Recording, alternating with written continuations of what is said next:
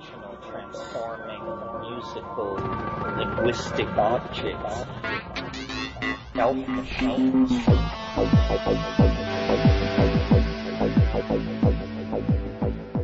Greetings from Cyberdelic Space. This is Lorenzo, and I'm your host here in the Psychedelic Salon.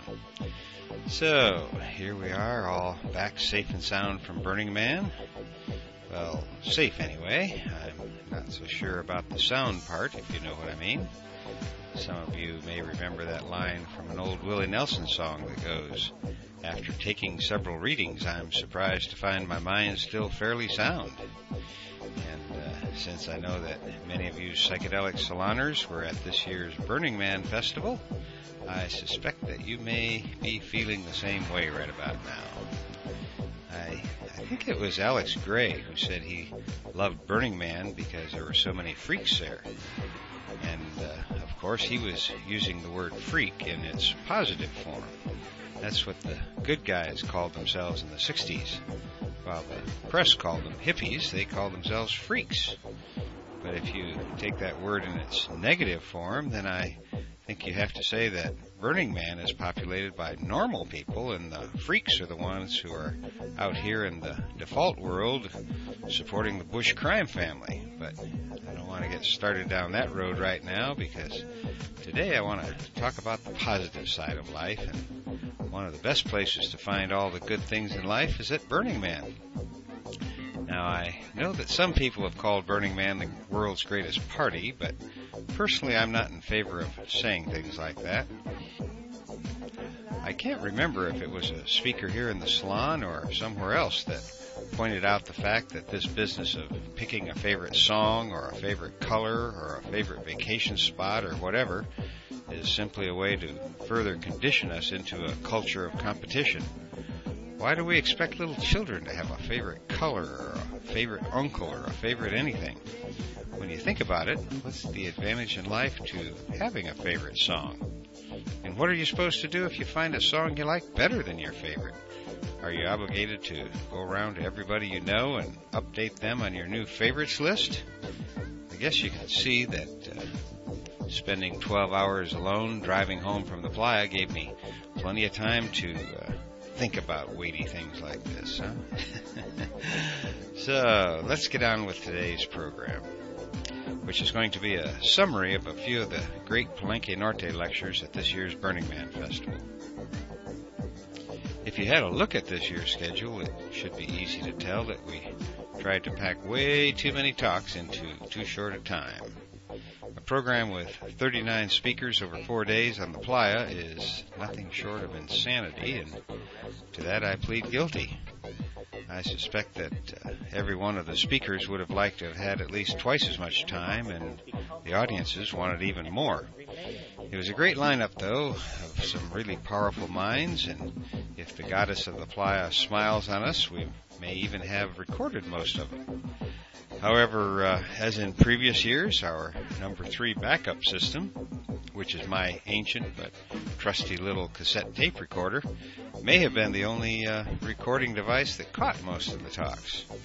Of course, the uh, sound quality isn't top-notch, but hopefully you'll be able to pull out some of the wisdom and energy that filled our Black Rock City lecture hall this year. In time, I'll sort through some of the mini-discs and videotape we also used to record this year's Palenque Norte lectures, but in the interest of getting this podcast out in a reasonable amount of time, I'm going to play a few sound bites today that were recorded just as they sounded in the big tent at Entheon Village. We'll begin with a cut from one of the best received talks this year, which was given by Mark Pesci, and he spoke to a packed tent just before our panel of psychedelic artists came on. Here's a little sample of what Mark had to say.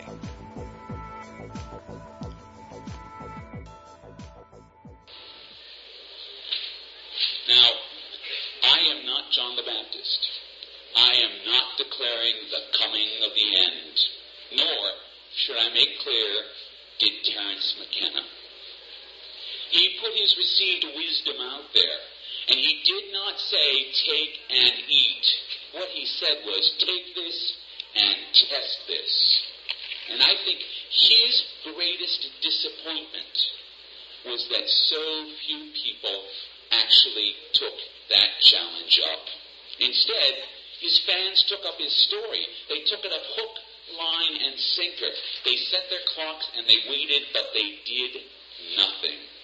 And I think that that is this era's great disappointment. Now, what would we do if we really believed in our hearts that the eschaton was so close to hand? That knowing would transform us. It would transform our actions into perfection. It would transform our vision into utter clarity. It would transform our hearts into perfect love, perfect trust, and perfect understanding. And I do not see this. And yet we hope. And if only because of my own association with McKenna, people often look to me for that confirmation that it is coming, that it is true, even when it's not on the menu. Last year, I gave a talk at Mind States. I talked for forty-five, fifty minutes about social networks, organizing principles, new forms of communication, BitTorrent, media distribution networks, and how this was all changing the way we communicate. And we opened the audience to questions, and the first question was about the I Ching and the end of time. I hadn't talked about that. But because I'm associated with McKenna and because people want to believe in this impending end of everything, despite any evidence they may or may not have of their own sense, uh, senses, they basically completely ignored everything I'd said in the hour before that and just wanted to focus on this one idea of theirs. Now, I'm making a public statement here today at Palenque Norte. I have grown weary of this. I have had enough of this. And fortunately, I'll have no more of this. For now, I will simply demur. Now, for my part, I have often equated the eschaton with the idea of technological singularity. That's what I want to talk about now. That's a term that was coined by science fiction author Vernor Vinge in a lecture that he gave at NASA Ames back in nineteen ninety-three. I'm a friend of Vernor's, and he and I have talked about technological singularity at great length, philosophical terms. And I remember in one of our first conversations, he suddenly just sort of stiffened up and said, "You are a gradualist," as if it were some sort of slam. Now, I am perfectly willing to admit that this may be true. And I do admit that I hold to a certain sort of technological determinism.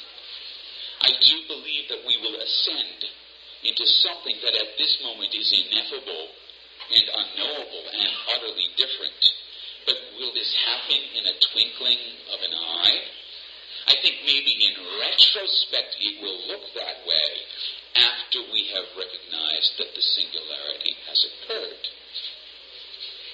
Now, a lot of people talk about the technological singularity as tied up into the idea of the rise of artificial intelligence. And if you read all of the signs as you were coming into camp, you saw a long quote by Ray Kurzweil, who I'll come to a little bit later, who's sort of the main proponent of this idea.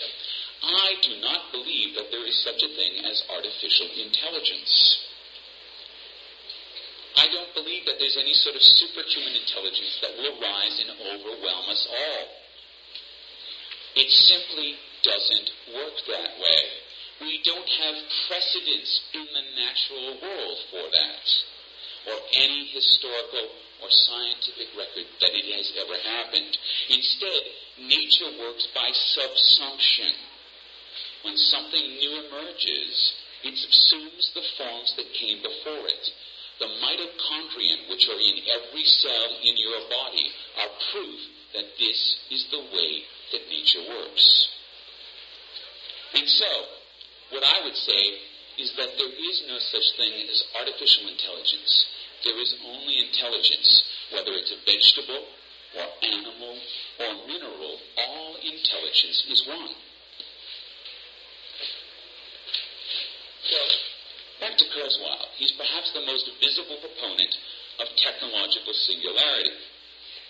And for years, through his books, he's promoted the idea of another kind of eschaton, where the machine intelligence, the machine intelligences multiplies their capabilities so rapidly that they transcend all forms of human understanding. And he says that's the singularity. And it seems to me that as interesting as that idea sounds, and kind of rational as it sounds, it actually could only be possible if those machines were born in a universe entirely separate from us. But this is not that world. And we can draw, draw a line between ourselves and our machines no more than I can draw a line between myself and my eyeglasses. These are prosthetics, these machines, or perhaps looking the other way around, we're theirs. But neither can really exist without the other. So this rise of artificial intelligence, it's a misapprehension. The rise of intelligence, however, that seems historically inevitable. As you can tell from the sound quality, that recording was made on a cassette recorder that wasn't connected directly to a mixing board of any kind. And with the exception of just five talks, these tapes may be the only recordings that survived the playa.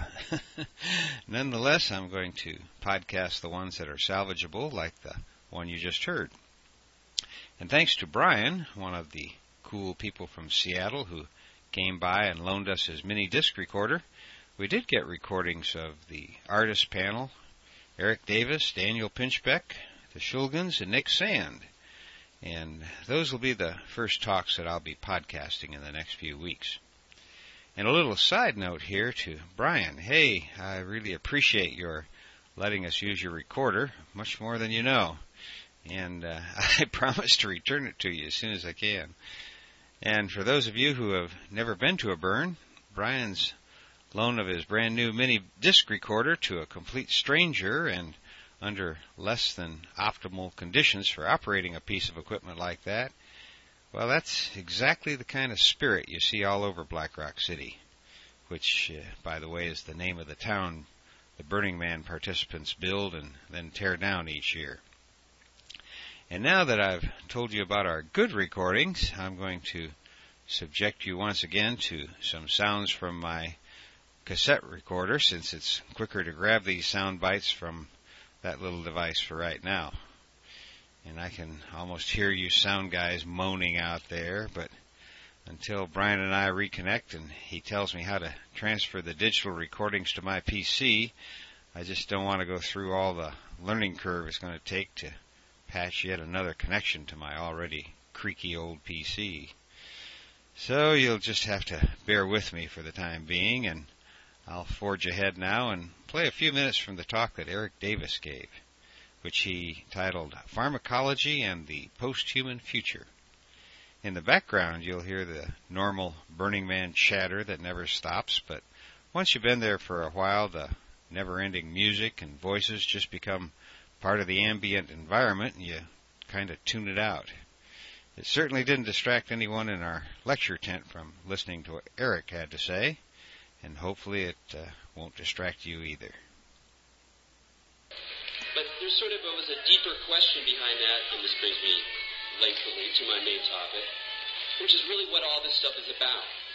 Is all this sort of, uh, in, in particularly in a spiritual or alternative religious context, is all the sort of grasping after new spiritual forms of meditation, of yoga, of cults, of gurus, of masters, of psychedelia, of mind-body practices, holotropic breathing, excellent self-help groups, that whole sort of sense of reconstructing uh, the human spirit. Is it ultimately really about religion? No.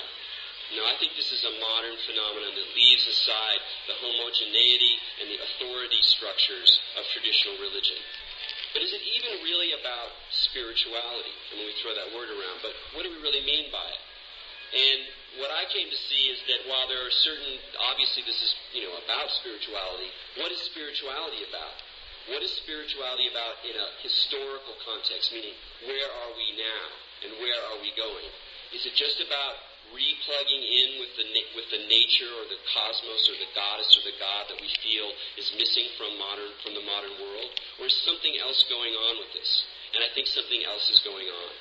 And this is where we get to the prophetic dimension of visionary culture, and I'll talk more about pro- prophecy later. Because what I think is being prophesied in this experimentalism, which we can talk about in terms of the history of California or the history of uh, you know, New Age or, or new religious movements, or, and we can certainly talk about here the tremendous emphasis on invention, on creativity, on can-do, on technologies of perception. Uh, this is all pointing towards something that I think is on the horizon, and this is what I call the post-human self. That there's something going on inside the self and inside the way that we experience ourselves and the way that we perceive ourselves that is already happening and will continue to happen more so.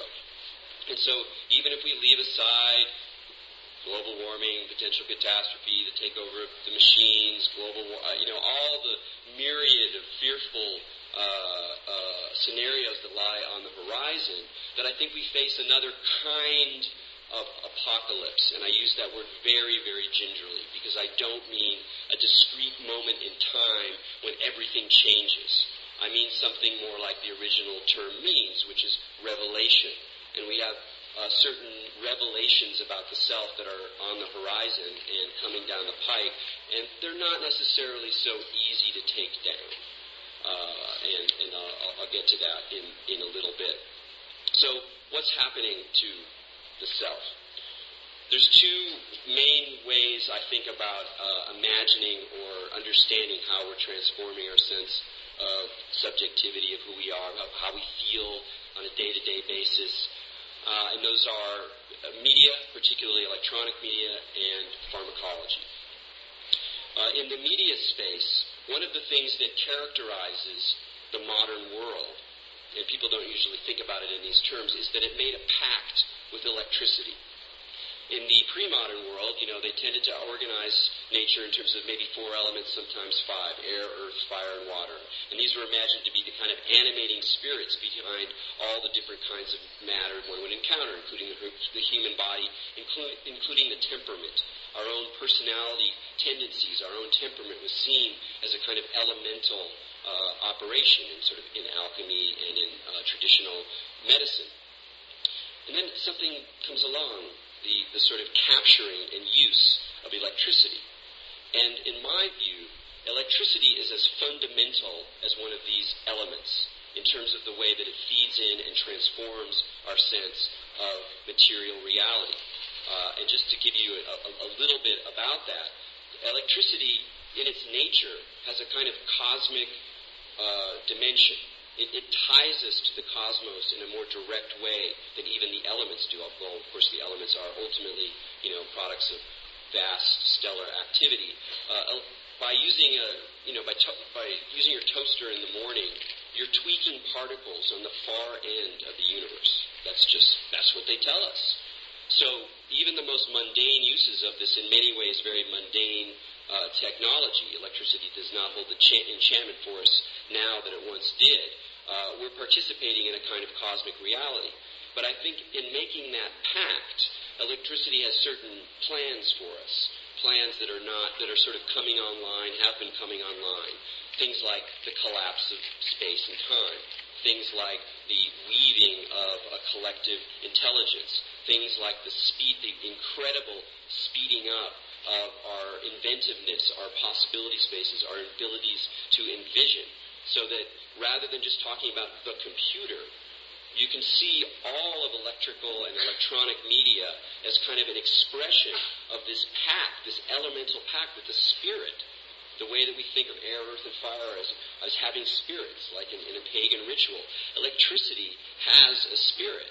But it's not necessarily an easy one.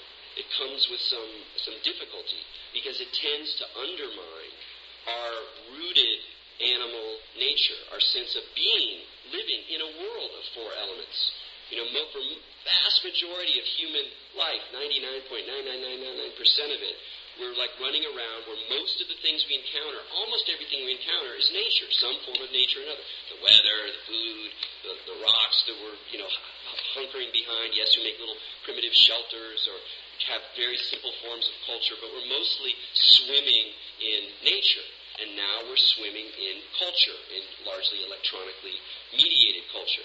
And that this process, this feedback loop, is going to intensify and intensify, and the kind of dislocation and sort of uh, uh, fluidity, multiplicity that one can experience in visionary states, where images and patterns and sounds and lights all sort of feed into this kind of virtualized, hyperdimensional experience, is going to increasingly become the reality of media.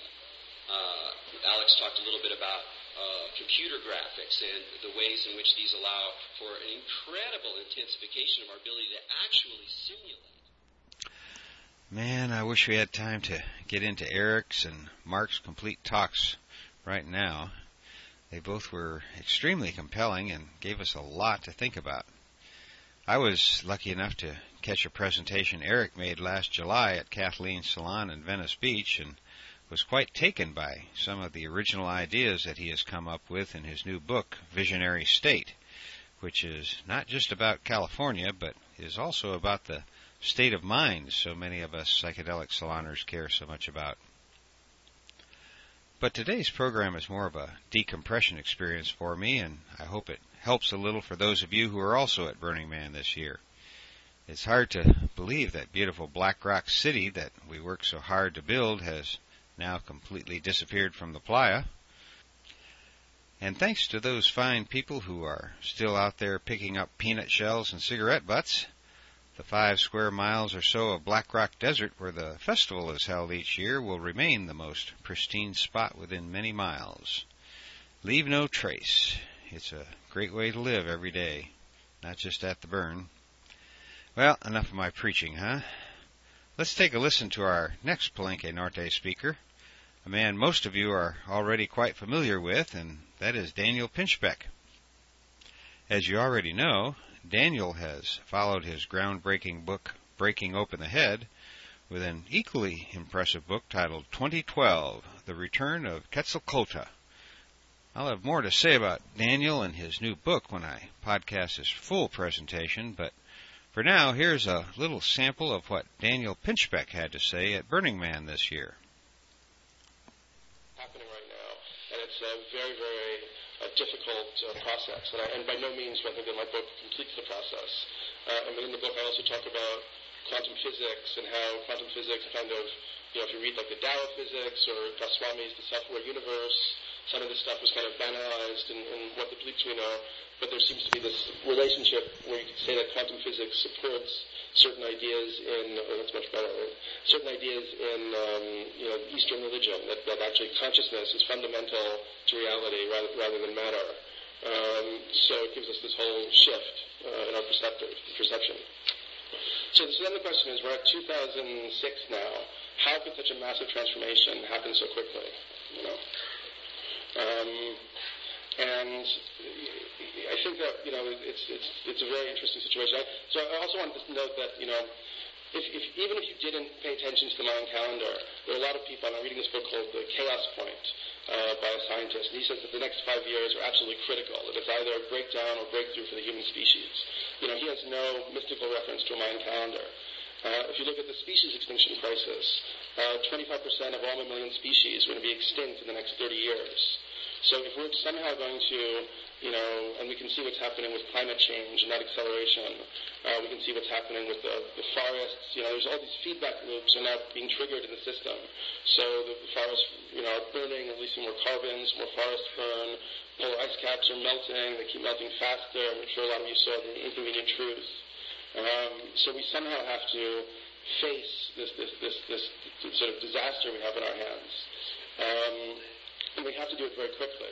If, I think basically, if the human species is going to survive in any decent form, it really is going to have to take place in the next uh, two to three years. There's going to be have, have to be a uh, very, very uh, deep transformation of consciousness and perspective. And one way I talk about it in the book is we're going to have to go from looking at ourselves as kind of individuated egos out for our own gain in this kind of uh, capitalist game to really thinking about ourselves as uh, sentient aspects of a planetary ecology and transformation. And how do we use the, the skills and the knowledge base and, and, the, and the technical capacities that we've developed to really help that, help that process and, and to uh, you know, ameliorate the, the damage that we've done uh, at, at this, up to this point. Um, and um, It's a little bit, yeah, I mean, it's a little bit like a Hollywood movie in a way. I think it's like, you know, Mission Impossible. How there's always like these down-to-the-wire endings, you know. And maybe that, um, you know, God is just like a great film director, you know, and he wants us to like just get it right at the last second, you know. Um, the other, so, so, and the other aspect that interests me is, um, um, okay, so, so we're, we're going to need to deal on a, on a sort of technical, meta-strategic level with the global situation. We're going to need like a new kind of rational organizing principle for, for the planet, and we're going to need to make that happen pretty quickly. Um, and then, but then there's this other level, which is the psychic level, which to me is, is equally crucial. And that's where most of the people who are part of the liberal establishment, like Gore's film The Inconvenient Truth, just don't even have the capacity to address that. And I, I see that this, this psychic evolution is taking place, these synchronicities are, are happening. So the way I think about it is, if you look at the seventeen fifties, you know, people had seen lightning and had ex- seen, you know, shocks and so on, but they had no idea that you could bring lightning into, you know, bring electricity into the planet and make it into a transformative power for the whole planet. And um, once they understood that and managed to do it, and at first it was just a very weak trickle, you know, and then, and then suddenly, they, in a century and a half, which is absolutely nothing in terms of evolutionary time, the whole planet got transformed, and we, and we you know, absolutely transformed the planet through, through electricity and industrialization. So what if we're at that same moment with uh, the psychic uh, energy, psychic psychic phenomena, and there's going to be this tipping point where we're going to learn how to access it for, for transformation uh, on a very visceral level, maybe through global psychic ceremonies or concentrations of energy. Uh, at the end of the book, I go to visit the uh, Hopi Indians and hear their prophecies from one of their elders. Um, and um, that was amazing. I, I sort of knew all of that already.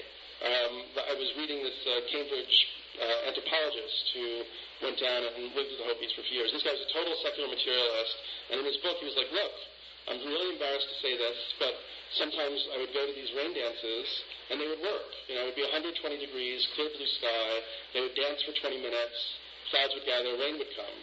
You know, and he also said that sometimes he would go to these Hopi elders and, you know, he'd have a whole list of questions for them, and they would just answer the questions without him asking them, one after another. You know. So, but so, I mean, like, to me, like, I take that seriously. Like, if the, the potential is for these indigenous magical tribal cultures to have had a real relationship with elemental forces, that they could influence weather patterns, you know, how fascinating is that when you think about the climate change uh, situation that we're in? And, um, you know, maybe we could re- reverse that. And maybe this kind of critical threshold that we're being pushed into is the only way to force us to uh, access those latent psychic powers. Because as long as people are like relatively comfortable, they're relatively asleep. You know, it's only when people are forced into crisis that they become super inventive and super experimental. You know, so so maybe that's one of the things that, that's taking place at this point in time. But I just wanted to also talk about this title of the talk, which was "Cancel the Apocalypse," which is from a Saul Williams poem. And um, as you can probably tell, we could have had just Mark, Eric, and Daniel as the only speakers we featured this year, and I'm sure the crowd would have stayed there for three days just interacting with the three of them. But, fools that we are, there were another thirty-five speakers we fit into the lecture series this year. And four of them, I believe, are right out there on the leading edge of the art world. You probably already know who I'm talking about. Roberto Venosa, Martina Hoffman, Allison Gray, and Alex Gray.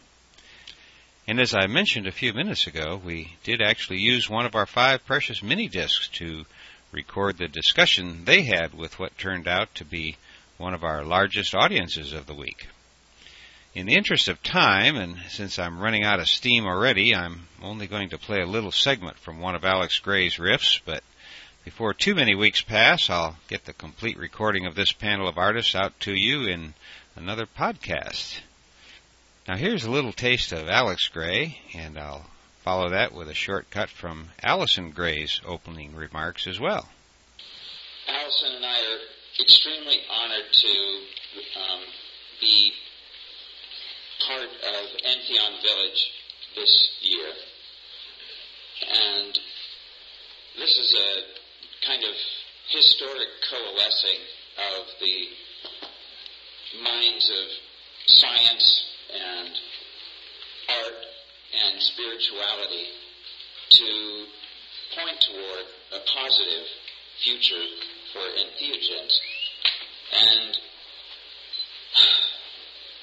it's really what has come clearer is is that for me the future of visionary art, because this is a, a talk that uh, will go around the subject of um, the future of visionary or psychedelic art. Um, for me, it's important for us to um, not only wander in the desert, but begin, begin to build a temple that is based on this uh, kind of new spirituality and urgency toward a more universal and embracing kind of uh, love energy that cuts to the underlying core of the wisdom traditions to create spaces that um, birth new archetypes, the new universal archetypes that are emerging through our entheogenic experiences. I want to build the real Entheon. I want to build the permanent temple that will house the psychedelic and spiritual, uh, you know, realizations that's coming through our communities and all the, the great artists that are making work now. Uh, you know, we'd like to contribute the Cosm, the Chapel of Sacred Mirrors, to such a structure. We know that there's numerous other kinds of collections of important relics. Because um, I was thinking, like, a thousand years from now, do you think that Doctor Hoffman's invention will be relevant if there is a human race? And I think yes. Um, we were just at Chartres Cathedral in um, France just earlier this summer. We made a pilgrimage there with Wisdom University. And uh, this is a place to, dedicated to the Divine Mother, and it was the the, the mystery school that founded uh, Chartres Cathedral was exactly a thousand years ago uh, this year, two thousand six. Bishop Fulbert uh, creates this mystery school that led to the creation of the uh, cathedrals all over Europe. So a new kind of sacred space came out of this mystery school, and it was through them going to their enemies, uh, the Muslims that were being killed in the Crusades. These people went with a sense of there is an underlying unity um, in our spiritualities, and they found the Sufis, and the Sufis gave them a sacred geometry that helped them to birth the, uh, the cathedrals. And so... Um, You know, a thousand years later, we're still, you know, Christians killing Muslims, and, uh, you know, humanity's at this kind of crisis point. And for the, all the wisdom traditions and for the new kind of uh, psychedelic visionaries uh, to come together and uh, find the underlying uh, threads of the perennial philosophy and the perennial visions that will sustain our real kind of mystic realities, bringing them into form, validating them for other people. That's what I feel like the real function of visionary art is, is it validates other people's uh, visionary states. And they say, you know, so many people come up to me and say, my God, that, that piece you did reminds me exactly of this experience that I had. And in a way, that validates me, but for them, many of them have said, man, I thought it was going crazy until I could show people your crazy-ass shit. And uh, then, then I could demonstrate what I'm talking about. And so, so a sacred space would validate those kinds of uh, sort of mystic breakthroughs that we have that we don't see reflected in our world that often. And so there's a uh, almost a morphic resonance kind of importance to creating these uh, outcroppings, like at Entheon Village here, um, because we're we, we're wanting to load our unconscious and our superconscious with these possibilities of our uh, our own realization or own at least uh, spiritual growth. So I see it as a very, uh, I, I, I'm really on fire about creating new permanent uh, sacred architecture. And uh, so I hope that, you know, it resonates with some of you. And uh, we built uh, this Chapel of Sacred Mirrors in New York City. Uh, and uh, I wanted to invite you. See, this is how we're, this is sort of my, my scheme. I wanted to invite you to make sacred space in your home. You know, make yourself a chapel. You don't have to call it a chapel if you don't want to. Call it whatever you want. But a sacred space in your personal space. Now, you could do it like on an altar. We all have them. We probably all have little altars. I bet everybody does. With crystals on it. You know, something positive. Just so we go there and we say, these are my beautiful, special things. But then, if you have ambition, like a lot of people here do, because oh, it's amazing art. If you have ambition, make a chapel in your backyard or in your community. You know, a community center like the Chapel of Sacred Mirrors. Make it there. But if you want to make another Chapel of Sacred Mirrors, if you want to, say, use Alex's art and make a replica of the Chapel of Sacred Mirrors in your community or in your, we can help you do that. I would love to help you do that. So yeah, so we're down for that. That you gotta you gotta work with us. All right, that's the promise, and and and the promise is not to do it without us, because this is what it's all about. Really, this is the bottom line. It's called honoring the source. See, we're all here to honor the source. We go there, we journey there. We see the source of creativity and the source of originality, the source of our creativity. And that's who we honor. It's the one. So I'm just saying, honor the one. Make your own chapel. But if you want to make it with us, we'd love to help you. Just make it with us. I hope you will take to heart what Allison had to say just now about creating a sacred space in your own home.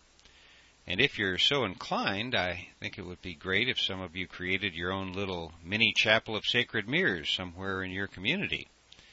In a week or so, I'll be podcasting more of what Alex and Allison had to say, along with the talks by Martina Hoffman and Roberto Venosa, who are also on the art panel at this year's Palenque Norte Lectures. And in that podcast, I hope to be able to pass along some other ideas about creating a sacred space that have been floating around in my own head for a while.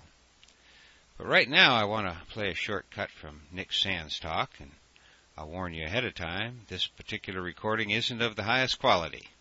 The good news is that we actually did get Nick recorded with our last good mini-disc, but in order to get this podcast out today, I think I seem to be saying that over and over, I'm using my tape backup version. Mainly because I don't have the patience right now to figure out all the screwy crap my P C requires to input the mini-disc recording directly into my podcast software. Hopefully I'll be able to graduate to a Mac next year and give you all a little better quality, uh, sound quality here in these podcasts. But for now, here is how it actually sounded in the big tent at Entheon Village on the Saturday afternoon before the man burned.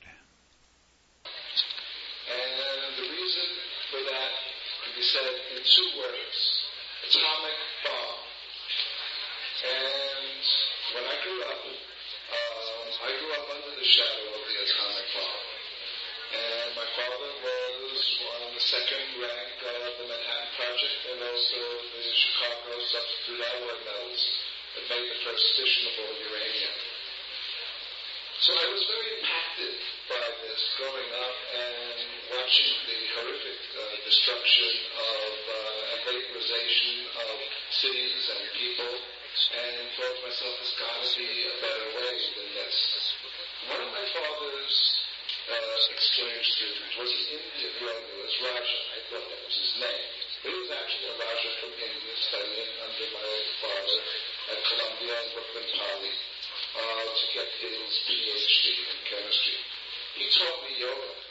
And so I began to realize that besides the scientific background, there was also the spiritual side to life. And I began to look for the things which would open the spiritual world to me, and soon discovered L S D, mescaline, the energy. And in those days, they were research chemicals. They were easily obtained by simply walking into a bioorganics house and saying, I'd like to catalog number fourteen sixty-eight U S Church Castle by Apple and mid-charge A Ps. Oh, good, yes, sir. And, and how much would you like for that? Oh, I said, Mister Rick, I'll just have a tenth of a gram. And I'm dressed in calfskin boots and paisley pants and, you know, all this. And they thought this was very novel. And I started to be friends with the presidents of these bioorganic houses and making comments, uh, compounds for them. Rare intermediates that I would use for making D M T and D B T and uh, L S D and mescaline, and I would sell them intermediates, which they could then resell to people interested in this, these compounds. As I started to use uh, psychedelics, my first experience was mescaline, and I had such a profound experience uh, taking mescaline. I did it with a three-day fast, meditation, yoga. I believe strongly in uh, the elaborate preparation uh, for uh, a psychedelic sacrament. Uh, I think these are healing medicines, all of them, uh, either the, uh, the synthesized ones and also the plant helpers. I believe also that they could be used successfully and creatively for recreational use, and they can be also used for deep spiritual use. As the time went on, I had to make a decision because the restrictions began to uh, be applied by the F D A, who at that time were the only people who had any involvement with this. And so they would come around and they would say, oh, Mister Sand, I see you're here on this list of uh, people who bought the this experimental compound, U S surgical S D F from their target. Not that they could ever pronounce it correctly, but they, they attempted to. And um, I said, oh, yes, that was really interesting. I thought there came in a little teeny bottle, and as I opened the package, it dropped and fell on the floor. You see that little stain? That's where it went to. He said, yeah, but what about the two pounds of mescaline that you ordered? Oh, the mescaline. That was great. We have to put that on the cereal every morning. It was wonderful. Thank you. That was a very, very sparkly day. It was all fun. I said, oh, well, if you get any more, would you please return it to the F D A or to the chemical? Absolutely, sir. No problem. Slowly, slowly, I began to realize that the F D A was not going to be able to do the job that it had been appointed to do, which is to guard our safety and to guarantee the purity of the drugs and the safety of those drugs that we take. And that because of this weird gray zone that turned into a black zone of draconian uh, and evilly politically motivated laws, which had nothing to do with safety testing or anything like this, um, the drugs became more and more illegal, and as a result, the people having to go deeper underground, it did not have the uh, ability to find pure psychedelics. So then a lot of problems occurred.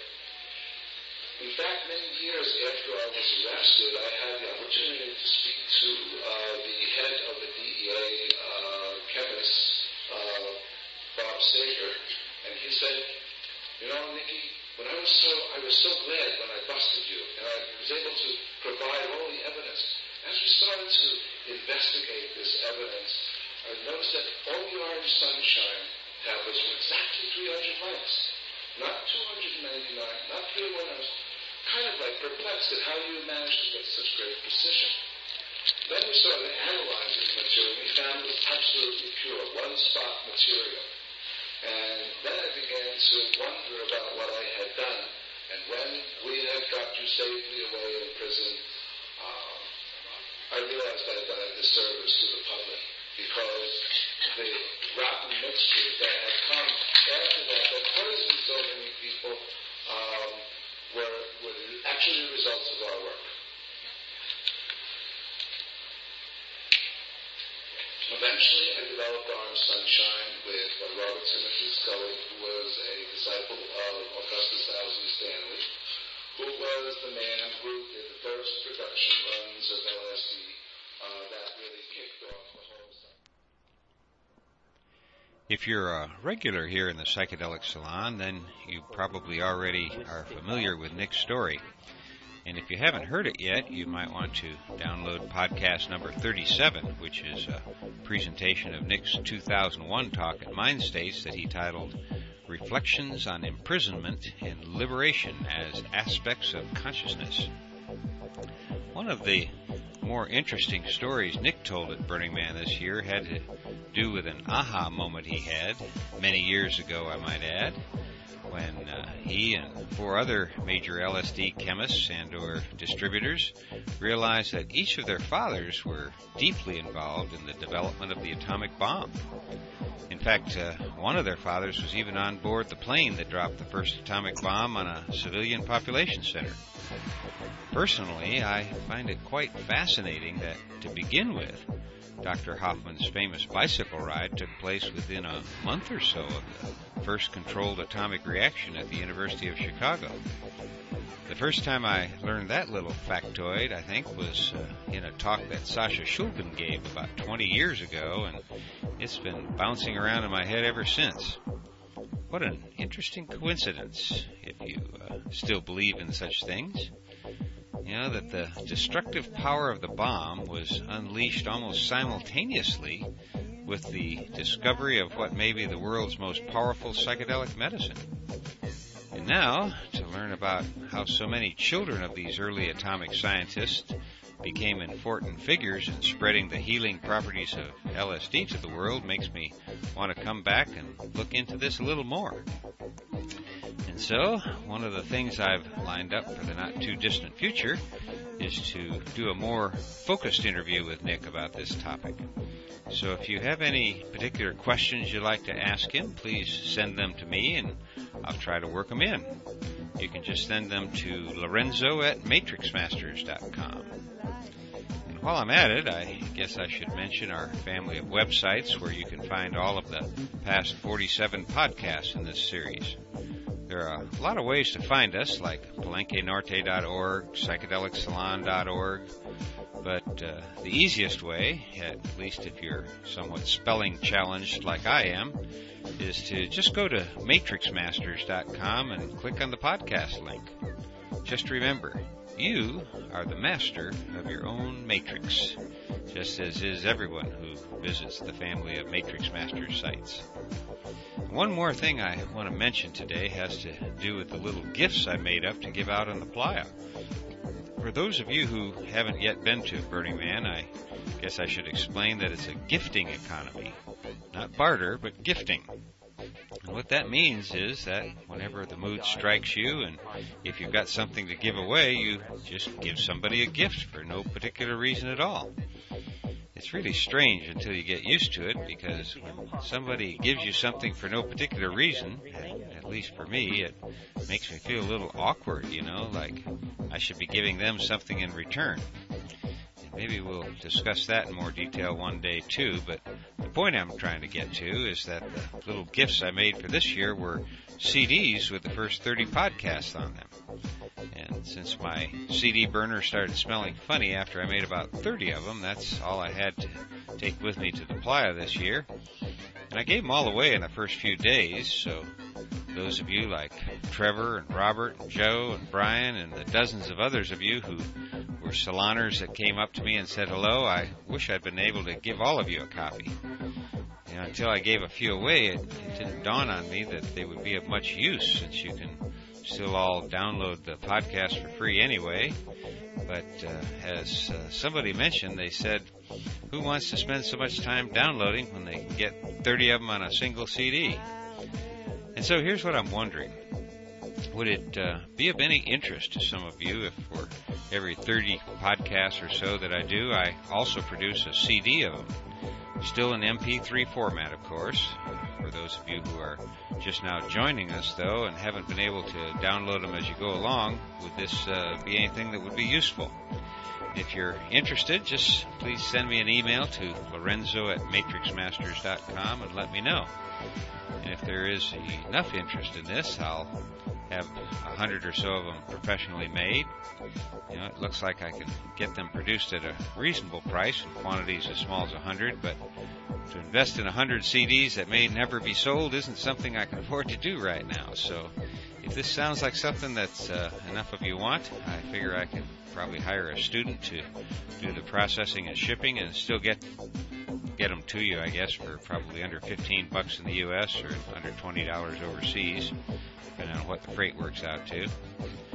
Another thing, uh, by the way, that I learned from the psychedelic saloners I met at Burning Man is that some of you would like to get an R S S feed that lists all the programs, not just the fifteen most recent ones. So I'll set up another feed to do this, and sometime soon, I hope. I can't promise when I'll get to it. And I'll let you know about that in a future podcast, too.